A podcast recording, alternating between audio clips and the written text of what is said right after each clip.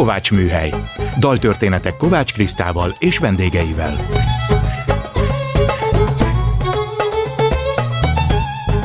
Jó estét kívánok! Kovács Kriszta vagyok, ez itt a Kovács Műhely.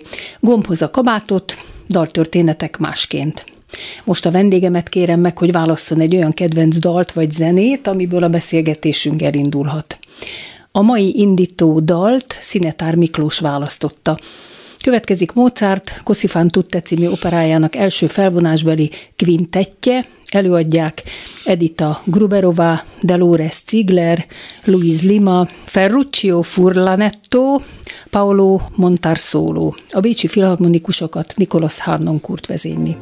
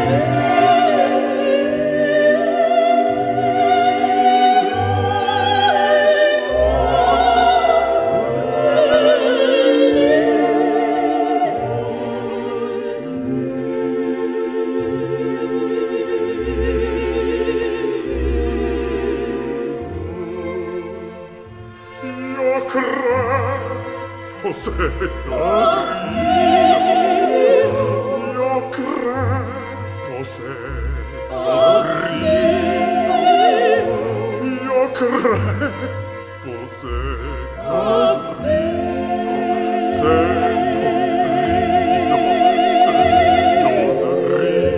Szeretettel köszöntöm a stúdióban mai vendégemet, Szinetár Miklós, Kossuth Díjas és kétszeres Jászai Mani Díjas magyar színházi opera, televíziós és filmrendezőt, forgatókönyvírót, érdemes és kiváló művészt. Én azt hiszem, minden létező díjat teljesen megérdemeltem, megkaptál, kedves Miklós. Jó, köszönöm szépen.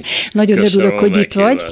Miért a Così fan tutte operát választottad, kedves Miklós? Mert azt tudom, hogy rendezted, és azt is olvastam a könyvedben, hogy Tóth Aladárral dolgoztál pont ebben az operában, amikor sajnos ő éppen csak segédrendezőnek akart szerződtetni, te pedig ezután szerződtél el az Operett Színházba, Gáspár Margit igazgató hívására, de miért ez a kvartett? Először annyit mondanék, hogy nem csak segédrendezőnek akar szerződtetni, hanem segédrendezőnek. Ez nagyon fontos munka. Hát fontos, csak, csak te rendező már voltál már, igen. Munka. Szóval én mindig azt szoktam mondani, hogy az asszisztens az olyan az operában, mint az altató orvos. Az nem operál, az egy másik dolog, másik de ugyanolyan szakma, fontos. Igen, így van. Így van. Na visszatérve a Kozifán hát ez nekem, nekem a kedvenc darabom, megrendeztem az operába is, megrendeztem filmre is.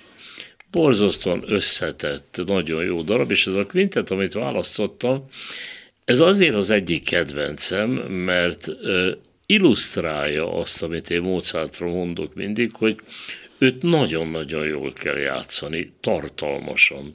Szóval hát ugyanúgy zseniális a Verdi, de a Verdit nem lehet olyan rosszul játszani, hogy legyen sikeres. Mozartot, ha nem játszák jól, akkor az halálosan unalmas. Mármint a szituációkra érted? És a, a tartalmakra. tartalmára. Uh-huh. Tehát itt klasszikusan ez a kvintet ugye arról szól, hogy három, két fiú fogad egy öreg barátjával, hogy az ő mennyasszonyuk az hűséges. Mire az öreg barát azt mondja, ilyen nő nincs, Kozifán tudta, minden nő így csinálja. És erre egy fogadást kötnek, miután a két fiú fogja magát és beöltözik egy ilyen romantikus, furcsa, excentrikus ruhába, hogy ne ismerjék meg őket a mennyasszonyok, és mind a kettő azt hazudja, hogy őnek kik el kell menni a háborúba, mert hát ők katonatisztek, elépte őket a király. És ez az kvintet az a pillanat, amikor elbúcsúznak. És a búcsú arról szól, hogy az elején, a legelején affektáltan azt mondják, hogy ba, ponta, írj, majd, nékem. És Mozart humorizál, ironizál ezzel. Arról szól az egészek az indítása, hogy ja, Istenkém, de nagyon paraszkodnak, de nagyon hazudnak. Vagy egyszerre csak van egy pillanat, amikor az egész hirtelen megfordul, elfordul. És egyszerre megüti mind a négy szereplőt. Az, hogy itt most valami balhé indul, de mégse balhé. Ezt szok, úgy szoktam mindig mondani, hogy van a franciában ez a nagyon szép mondás, hogy partir un peu mourir elmenni, mindig egy kicsit meghalni. Hogy hirtelen ráéreznek arra, hogy elmennek, ki tudja, hogy visszajönnek-e. Hogy minden egyes távozás, minden egyes búcsú tulajdonképpen magába hordozza az örökös búcsú lehetőséget, és enne, innentől fogva a zene vérfagyasztó lesz. De most ez illusztrálja a legjobban azt, amit én a Mozartban annyira imádok, ezt az úgynevezett sauna hatást. Hogy nálam mindig jéghidegből esünk egyik pillanatról át a forróba, és viszont nem átmenettel, nem lanyoskodva, nem a végletek, a végletek vannak benne. Hát ebbe, ebbe a Igen, ezért szereted, igen.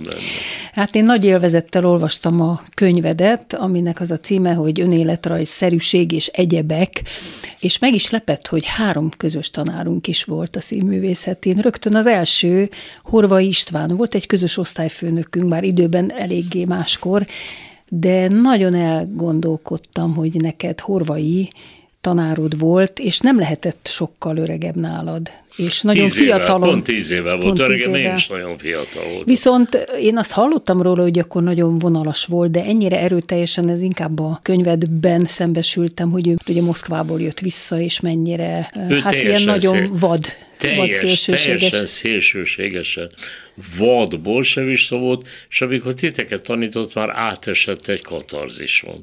Na most hozzá kell tennem azt, hogy akármilyen szélsőséges bolsevista volt, ő egy példamutatóan tisztességes ember volt. És hát nagyon tudta, legalábbis a Stanislavski féle iskolát, persze. Igen, igen, nagyon tudta, és, és hát ő élt halt a színházért. Igen, igen. Ő élt halt a színházért, szóval ő nem az az iskola volt, amiben hát az Ádám mondta meg én, aki ez a nagyon fontos mondás, mi megtanultuk az élettől azt, hogy a, a színház az fontos, az nagyon fontos, de nem annyira fontos. Hát igen, Na az élet az fontosabb. Az ugye? élet az sokkal fontosabb, számunkra, számára nem. Nem. Számára éjjel-nappal kizárólag csak, és mindig, és mindenkor nagyon tisztességesen, nagy szakmai tudással. Hogy mondjam, azok közé az emberek közé tartozik, nagyon fontos ezt elmondani, hogy ő egy szélsőséges bolsevik volt akkor, hát ez neki egy rettentő erőszakos és végletes formájában. De ellentétben sok mai politikussal, az a sok hülyeség, vagy borzalom, vagy olyan, azt ő komolyan gondolta.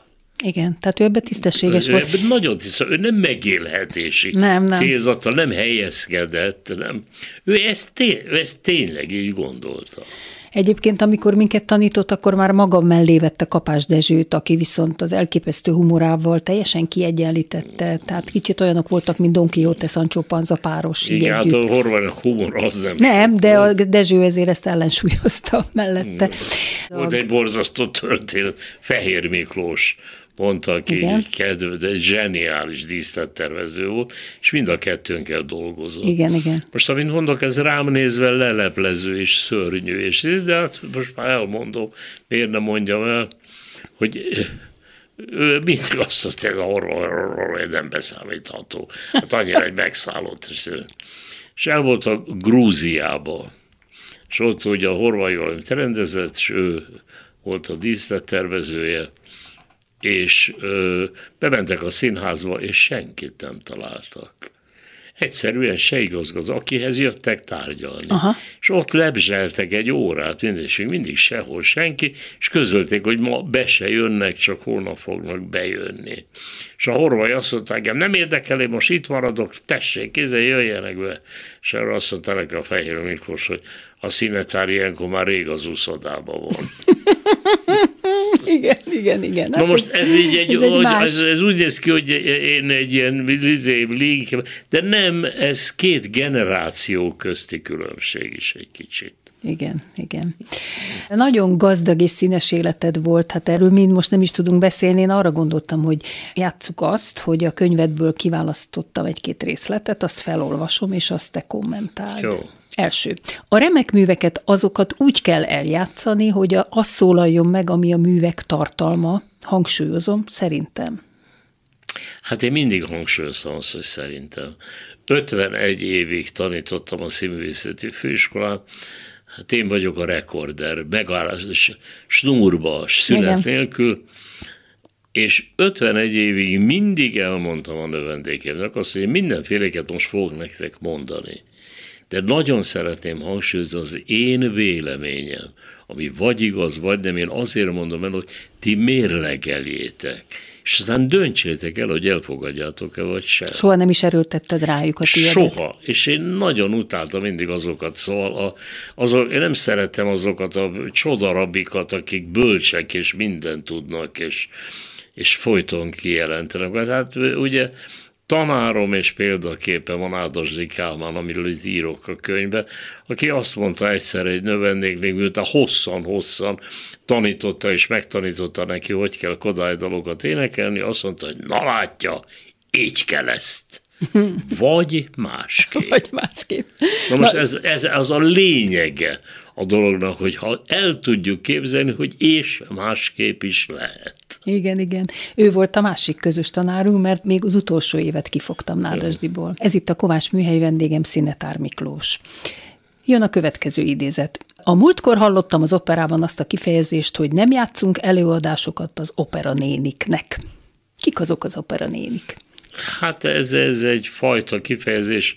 Nézd, itt van egy dolog, hát most megint olyan, el, most ez egy olyan adás, hogy csupa olyat mondom, no, helyes. elveszítem a néhány pár Nem, nem hiszem, nem hiszem.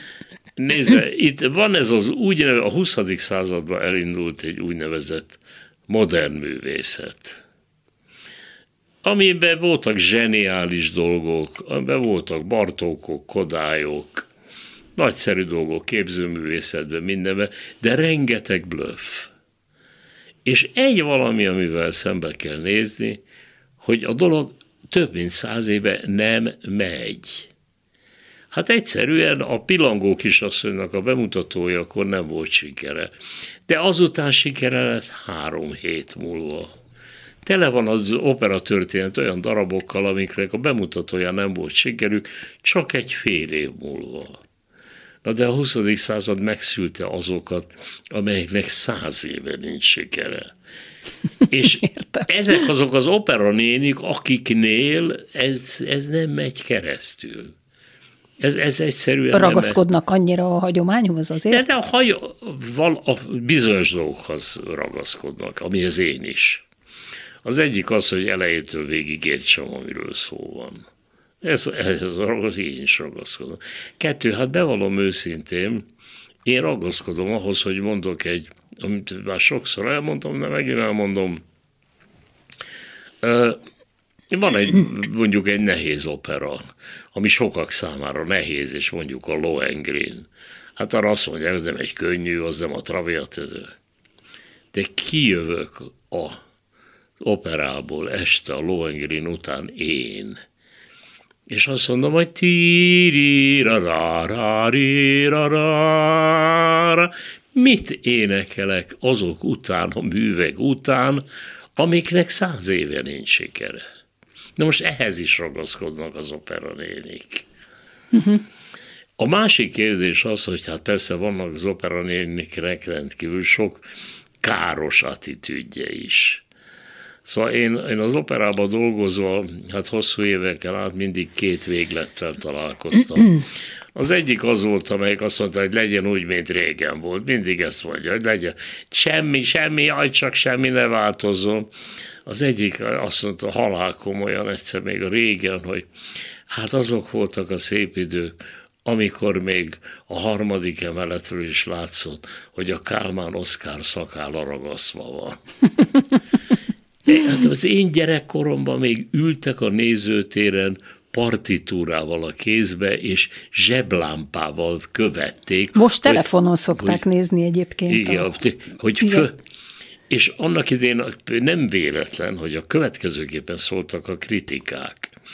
Nem, ha egy szereplő valami, akkor nem azt mondták, hogy XY pillangó kisasszony szerepébe ma este, hanem azt mondták, hogy ezen az estén XY pillangó kisasszony jelmezét öltötte magára. Öltötte, igen. Ami azt jelenti, hogy nem én, nem azonosul nem vele. át, igen. Nem, de hanem csak a, sőt, még az is egy kedvenc kifejezés volt, hogy pillangó kisasszony szólamát XY-on énekelte. Ismert zenei, zsurnalisztikai fordulat volt. Igen, mintha csak énekelni mintha, kellene. Mintha a szólamot énekelni. Ez a ló egyik oldala. Igen. A másik oldala egy jeles kritikus megírta azt, hogy a, hát végre a szkálába, na hát most már bemutatták a Kárment, és egy avantgárd, külsős, rendezős, és na, és véletlenül a televízió, én azt láttam, meleg. Hát mondom, te mondom, hát az tele van hülyeségekkel. Hát a harmadik felvonásban, amikor arról énekel a Mikaela, hogy a hozénak az anyja haldoklik, akkor a színpadra betolnak egy ágyat, az ágyon rá, rajta van a hozé anyja, és ott haldoklik nyögdécsel, éneklés minden nélkül, egész felvonáson keresztül. Mire a következőt mondta, mindegy, de valami más. Na ez a valami, ez a mindegy, hogy mi, csak valami más, hát ez legalább olyan rémes. Következő idézet, te a Madács gimnáziumba jártál, ha csak egy osztályzatom nem volt kitűnő, anyám sírt. Egy zsidó gyereknek kitűnőnek kellett lenni. Miért kellett kitűnőnek lenni egy zsidó gyereknek? Hát ez a Hát azért, mert hátrányban volt. Azért, mert meg kellett mutatnia, be kellett bizonyítani. Bejutni is nehezebb hogy, volt, ugye? Hogy még bejutni is nehezebb volt, szóval ez egy olyan világ volt, ezt a ma már nem értik. Hát pontosabban szólva, annyiban igen, hogy például azért nem egy helyen vidéken, ez egy cigány gyerekre vonatkozik. Igen, igen. Ugyanígy. Igen, igen, így van. Na, megyünk tovább. Az én osztályom a hatodik B különleges, ma úgy mondanánk legendás osztály volt. Kikkel jártál együtt, kedves Miklós? Hát nagyon sok nagy hát osztálytársam is nagyon jó barátom volt. Konrád György, Szakonyi Károly, Hát jó eresztés voltatok. Igen, de hát ezen kívül Hollander Pál, aki az egyik legnagyobb szovjetológus lett New Yorkban, akkor hát rengetegen elmentek nyugatra, és nagy karriert csináltak, mint orvosok, mint gazdasági emberek. Szóval egy nagyon, nagyon, nagyon életre való osztály volt. De azt is mondott, hogy 1942-ben abban az évben két első osztály indult, a keresztény osztály. Az A osztály, a B osztály pedig a zsidó osztály. És többször is voltál B osztályos a szakmában. Ez mit jelent? Hát az, hogy én nagyon gyakran voltam B osztályban, ez azt jelenti, hogy hát kezdtem az operett színházba. Az már egy B osztály. A B osztály volt, de miért lenézte a próza mindig. Hát az de az a... ma is így van, ma is lenézi? Ma is lenézi, de hmm. mindent lenéznek, ami zenés. Igen, igen. Ez így a pontos, ez, igen. Ez, ez nyugaton ismeretlen. Igen. Erre én azt szoktam mondani, hogy hát ez természetes, mert szegény kis vidéki ország vagyunk. Na most ez olyan, azt a példát szoktam mondani, hogy a szegény lány az rettenetesen büszke a szüzességére. Kinek milliárdjai vannak, aznak erre nincs szüksége. Uh-huh. Na most ezekben a szegény kis vidéki, ott nagyon nagy szükség van arra az erkölcsi bizonyítványra, hogy a művészet az magas művészet. Az jaj, de magas, jaj, de magas. Tehát B-osztályban voltam, ahogy hívja, azt, azután nagyon, nagyon B-osztályban voltam a Petőfi Színházban, mert akkor indult a musical, és az már az operethez képest egy B-osztály volt. Ja, De ja, mi ez? Hát hogy? Mind, miként? Hát azután nagyon B-osztályban voltam a televízióban. Az hát, a filmhez képest hát B-osztály? Szeg, szemünk fénye a magyar film. Igen, igen. Hát azért a Zsuzsévának egy életet kellett eltöltenie ahhoz, hogy Kossuth kapjon, ami a filmgyártásban nem volt egyáltalán egy olyan nagy dolog. Az egész uh-huh. magyar televízióban, amelyik milliókat szólított meg, és kóprodukciókba eljutott a világ minden hát tájára. Hát különösen a te időszakodban, igen. Kettő darab Kossuth volt összesen hoz. Miközben, de arra is nagyon vigyáztak, hogy amikor egy tévés, ne adj Isten, akkor még legalább kettő filmes kapjon. De hát nálunk egy Balázs Béla díjért komoly művek tömegét kellett megcsinálni, miközben ahogy a, a filmgyártásban asszisztenseknek adták és azt a csekészséget, hogy azokat a televíziós műveket a többszörösen nézte meg. Mint hát a, az senkit senki, nem érdekelt, senki, nem, senki. Ugye az, az is egy beosztály volt. A, a végén, a pályán végén egy A-osztályba kerültem a operaházba, de hát arra is mondtam, hogy ott is becsúsztam a B-be, mert a legvégén kifogtam egy olyan minisztert, aki viszont a rockot szerette. Úgy. Igen, hát akkor ez így váltakozott hosszú életet során. A következő most meghallgatott zenét is vendégem választotta. Kodály Zoltán székelyfonójából a Tetúl Rózsám a Málnás Erdején című dal következik. Előadja Komlósi Erzsébet, az Operaház zenekarát Kóródi András vezényli.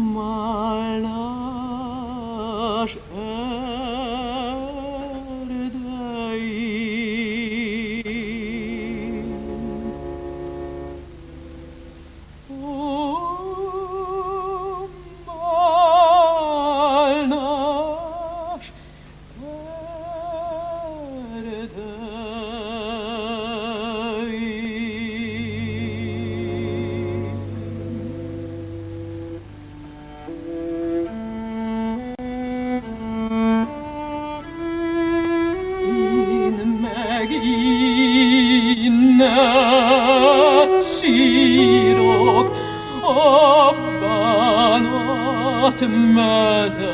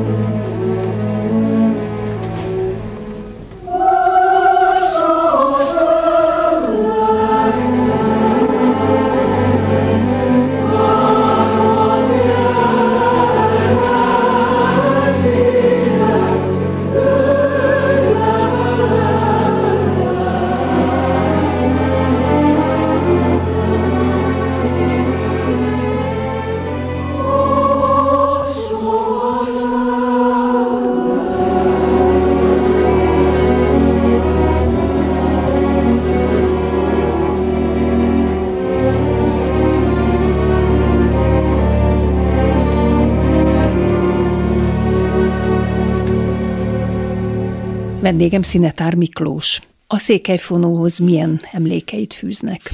Hát ez a dal, amit most hallottam, megrendítő sirató Igen, igen, igen. Ez úgy került hozzám, hogy a székelyfonot rendeztem, és egy napig mentem próbára a portás, a művész volt, azt mondta, hogy a Kodály úr ezt küldi önnek. Ó. És ott volt egy kotta. Ez a tetú rózsám, ez nem volt a Ja, nem volt benne. Ezt abból az apropóból írta, hogy azelőtt nem sokkal halt meg a felesége a Kodály Emma. Ez Hmm. egy gyászzene, de olyan gyászzene, hogy valahányszor jól elhangzik a színpadon, a közönség megrendül. Gyönyörű egyébként. De hát ehhez, ehhez még egy kommentár szeretném. Én, én a Kodályt nagyon-nagyon szeretem.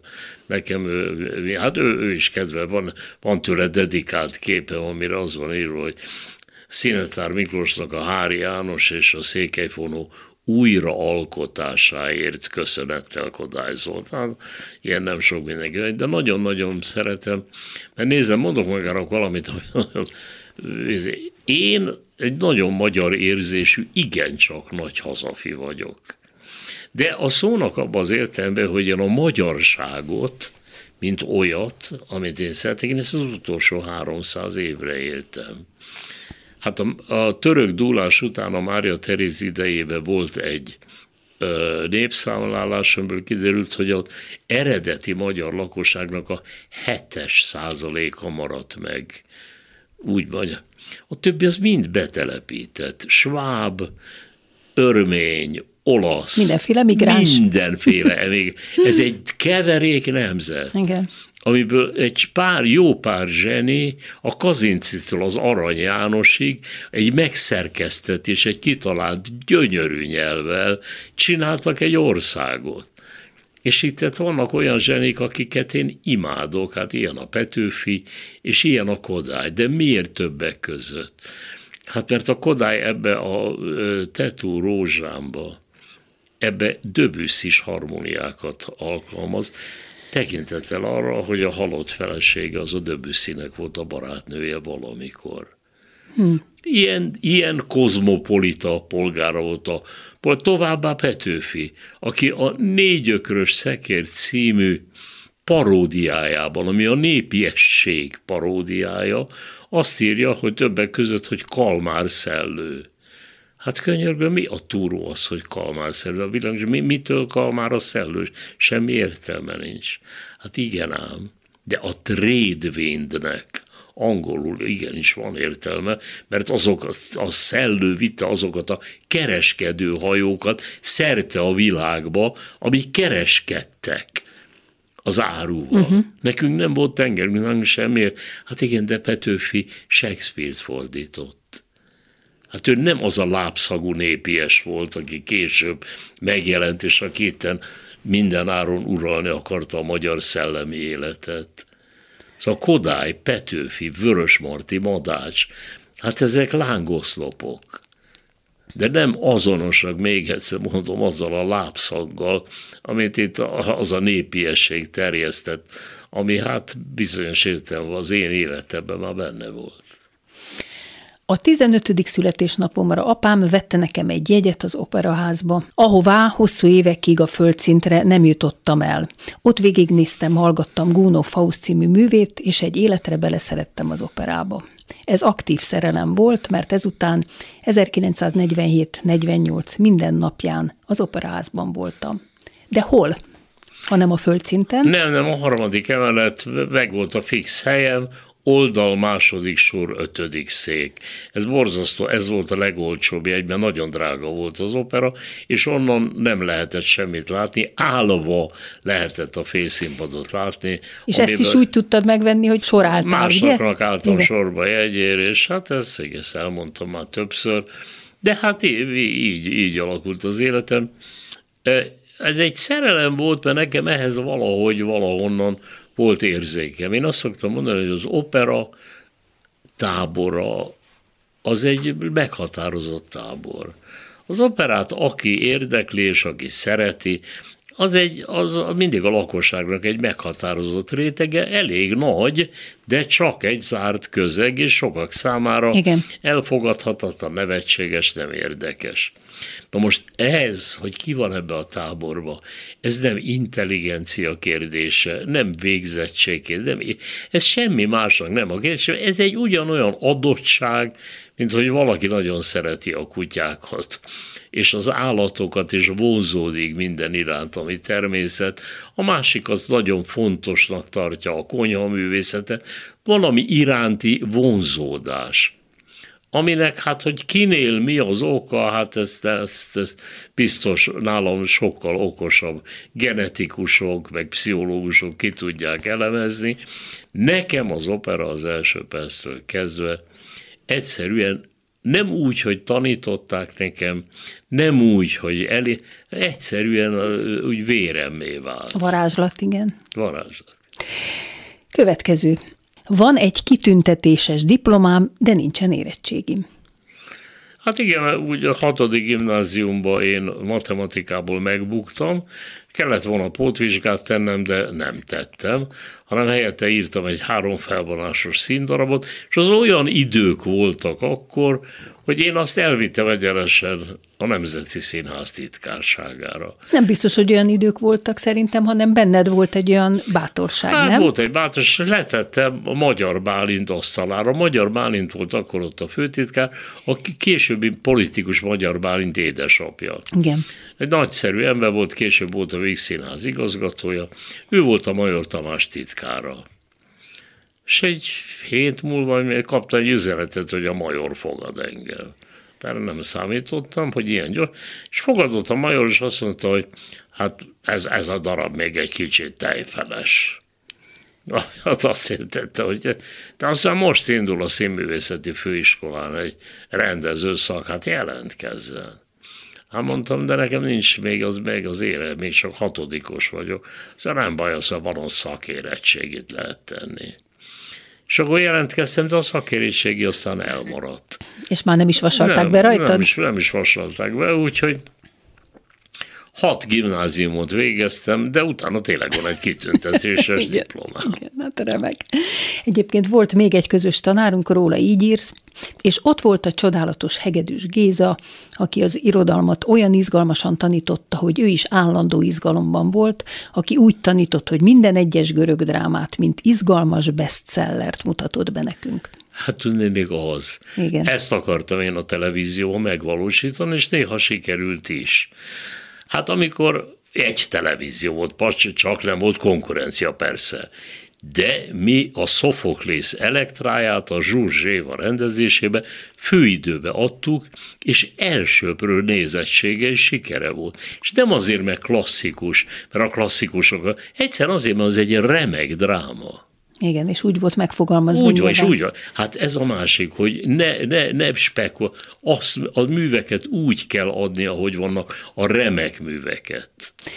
Hadd meséljek én is el neked egy sztorit Géza bácsiról. Egyszer kitört a tavasz, és mi megfőztük őt, hogy menjünk föl a főiskolán, ugye az uránia fölött a tetőre, még föl lehetett menni, mert sütött a nap, és mi napozni akartunk lányok. És rávettük szegényt, és ő felkötött a fejére egy zsebkendőt, hogy őt ne süsse, és ott mesélte ugyanolyan izgalommal, míg mi napoztunk. Nem volt éppen a legszebb, de még erre is rá lehetett venni. Zseniális Igen. ember volt. Én sajnos csak egyszer dolgoztam veled, nem tudom, emlékszel, a nyomorultakat rendezted Igen. a Rockszínházba, de én akkor szültem, amikor a bemutató volt, és csak a budapesti előadásba szálltam be, és akkor Igen. már egy próbaidőszak az nem volt. Igen. Ezt én nagyon sajnáltam, vagy hiányoltam. Következő idézet, igen, igen, de nem. Igen, hát ezt egy Farkas Sándor nevű kitűnő opera énekes mondta, aki arról volt nevezetes, hogy mindenkiről mindig hecből rosszat mondott, kizárólag. Uh-huh. És akkor még a második emeleten a legelső páholy az művészpáholy volt. És ott minden este ott voltak a művészek, össze-vissza be, bezsúfolva, és nézték az előadást, és Farkas Sándor ott szinte minden este ott volt, és valakiről valami rosszat mondott. És feltűnt a fiatal Melis aki az zseniális volt, már akkor az Anyeginnel berobbant, és akkor körbevették a kollégák a farkas, megkezdték, na, na, mire a farkas azt mondta, hogy Hát igen, igen. Na de nem! Ez itt a Kovács műhely vendégem Szinetár Miklós. A feudális Magyarország még sokáig nem múlik el. Nem. Nem múlik el. Ugye ma is így van, ma is így hát, látod. Sok mindenben. Hát egyrészt egy álhagyomány tisztelben, itt az a főispán, meg, meg, meg kapcsolat részei. Meg hát valamelyik politikusunk azt a múltkor halál komolyan, hogy legyen úgy, mint régen volt. Hát meg is tesznek De, érte mindent. Hát igen, csak hogy melyik régen, mert oly sokféle régen volt, hogy melyik, ezt, ezt azért egyszer végre tisztázni kéne. Ez olyan, az a Nádazsinak volt a mondása, hogy azt mondják, hogy úgy él, mint Marci Hevesen. De egyszer végre tisztázni kéne, hogy hogy is élt ez a Marci Hevesen. igen, Na igen. most egyszer tudtad, mi az a régen? Hát arról nem is beszélve, hogy ez tulajdonképpen egy legyen úgy, mint régen volt, ez egy Erdélyi Mihály operettnek a címe, a Városligeti műszínkérből, ami ráadásul Havajban játszódik. Rákosi mondta, ne együk meg a tyúkot, ami aranytojást fog tojni. Én ezt 70 éve hallgatom, kibővítve azzal, hogy most egyelőre. Igen, hát ez sajnos ez van, mindig, mindenkor jön ez, hogy most egyel, most egyelőre nehéz a helyzet. Hol ezért, hol azért, de most egyelőre mindig nehéz, és most spórolni kell. És most össze kell húzni magunkat. Én erre azért voltam néha nagyon érzékeny, amikor ez, hogy nem, nem, nem, tehát például amikor kellett a kultúrába befektetni akkor azt mondták, ez nem most, ez korábban, hogy Hát abban nem lehet, hát az nem, ne, ne együk fel a jövőnket, az egy presztis beruházás, és ezért semmiképpen ne együk, ne, vigyázzunk, spóroljunk. Na most én ezt elfogadom olyan emberektől, akik mélyen vallásosak. Tehát hiszek abba, hogy itt a Földön szarul élünk, de aztán a mennyországban kárpotlást kapunk. Uh-huh. De aki nem hívő, az ezt a szerencsétlen 20-30 évet, amit teljes erőben itt mert a teljes, azt miért akarja spórolással tönkretenni? Mesélted, hogy 51 évig tanítottál. Úgy kezdted, hogy kitaláltam egy teljesen új programot, zenés helyzetgyakorlatokat készítettem a növendékekkel. Mesélj erről egy picit. Hát azt találtam ki, hogy én zongora darabokat behoztam, a színész vendégek ezt meghallgatták, és erre neki ki kellett találni egy jelenetet. Elsősorban a Muzolszki egy kiállítás képeire, de a Kodály Emmának, a Kodály korábbi feleségének van egy remek darabja, Il pleut dans la ville, Esik a városban címül, nagyon alkalmas, erre is csináltak, hogy egyszerűen folyton én, nekem a tanításom lényege az volt, hogy a növendékeimet folyton önállóságra sarkaltsam. Szóval folyton arra vegyem rá, hogy legyenek kezdeményezőek, találjanak ki valamit. Mindez még akkor nem is tudtam, hogy milyen aktuális lesz, hogy jön a rendezői színház a rozson át, meg hát énekeseknek szoktam mindig mondani, hogy bocsánat, hát ha van egy névjegye, azon az van, hogy művész, énekművész. Nem az van, hogy végrehajtó, ki végrehajtja a rendező meg a karmester utasításait. Na most hát arra akartam mindig rávenni őket, hogy neked nálam az volt a jeles növendék, akinek jutott eszébe valami. Hát, hogy mondjam, nem, nem vagyok nagyon elkeseredve, egész jó a mutatóm. Három színész növendékem lett a nemzetművésze, növendékem lett a Prima Primissima, Prima Primissima számos Kossuth Díjas van, és nagyon széles. Igazgatók is lettek közülük. Hát volt olyan év, amikor Magyarországon hetes darabig a színigazgató volt a növendékem. De hát a növendékem Tarn Béla, aki hát egy nagy nemzetközi névnek örmend, és a növendékem a Fehér volt a Fehér Gyuri, akiről ma már díj van elnevezve, és a Deák Kriszta, aki sorban nyerte a nemzetközi díjakat. Szóval én nagyon büszke vagyok a növendékeim, és főleg a széles spektrumára, hogy hát tényleg a növendékeim spektruma az hát a csonka banditól a tarbéláig terjed, ami egy elég széles igen, igen. skála, és erre én nagyon büszke vagyok, mert mindig így igyekeztem élni, és ezt tartom életnek. Egy életen át azt hirdettem, hogy is, és mindig elutasítottam azt, hogy csak. És a növendékektől mit lehetett tanulni? Mint nagyon tanárnak? So, na, nagyon sokat, nagyon sokat. Nagyon sokat. Hát ezek rengeteget kezdeményeztek, amiben én, én borzasztóan örültem. Amiben én borzasztóan örültem. Hát a csárdás királynő egy óriási reveláció volt annak idején, ahogy később az egy szerelem három éjszakája is. A csárdás királynőt én félig meddig katonaruhában rendeztem. Tehát te katonaként kellett ezt megcsináld? Nem, hát ez úgy volt, hogy annak idején a főiskola utolsó évében kötelező volt egy három hónapos tisztiiskola. Nem úgy, mint később, hogy előtte kellett egy évre elmenni. Nem, nem, nem, nem, nem úgy, hogy később. Sőt, az utolsó éve egy hónap volt már csak, mert az utolsó előtt évben volt három hónap. És hát én a szabályos főiskolát végzősként behívtak, mert ezt a fő, főiskola elvégzése után kellett, kellett abszolválni. Igen.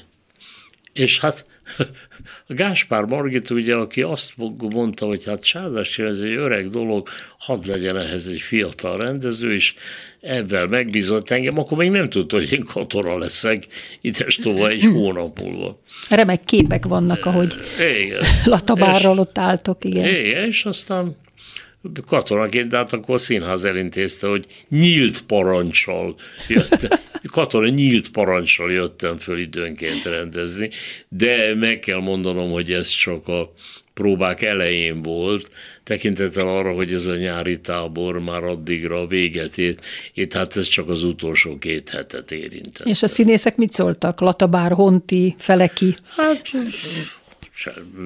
nem, nem különösebben. Mert És tudták, elfogadták a fiatal kezdőrendezőt, ezek a nagy szőröstökű öregek, egy, színészek? Egy idő, egy idő után elfogadtak. Főleg azért fogadtak el, mert ez egy olyan idő volt, amikor a főiskolának a számukra rossz volt a híre, hogy ott csupa ilyen vad kommunista tanítanak, és jönnek majd, és hát való igaz, hogy sok színházba betörtek olyanok a főiskoláról, akik meg akarták nevelni tűzzel, vassal ezeket a polgári színészeket, akik ki akarták verni belőlük a polgár.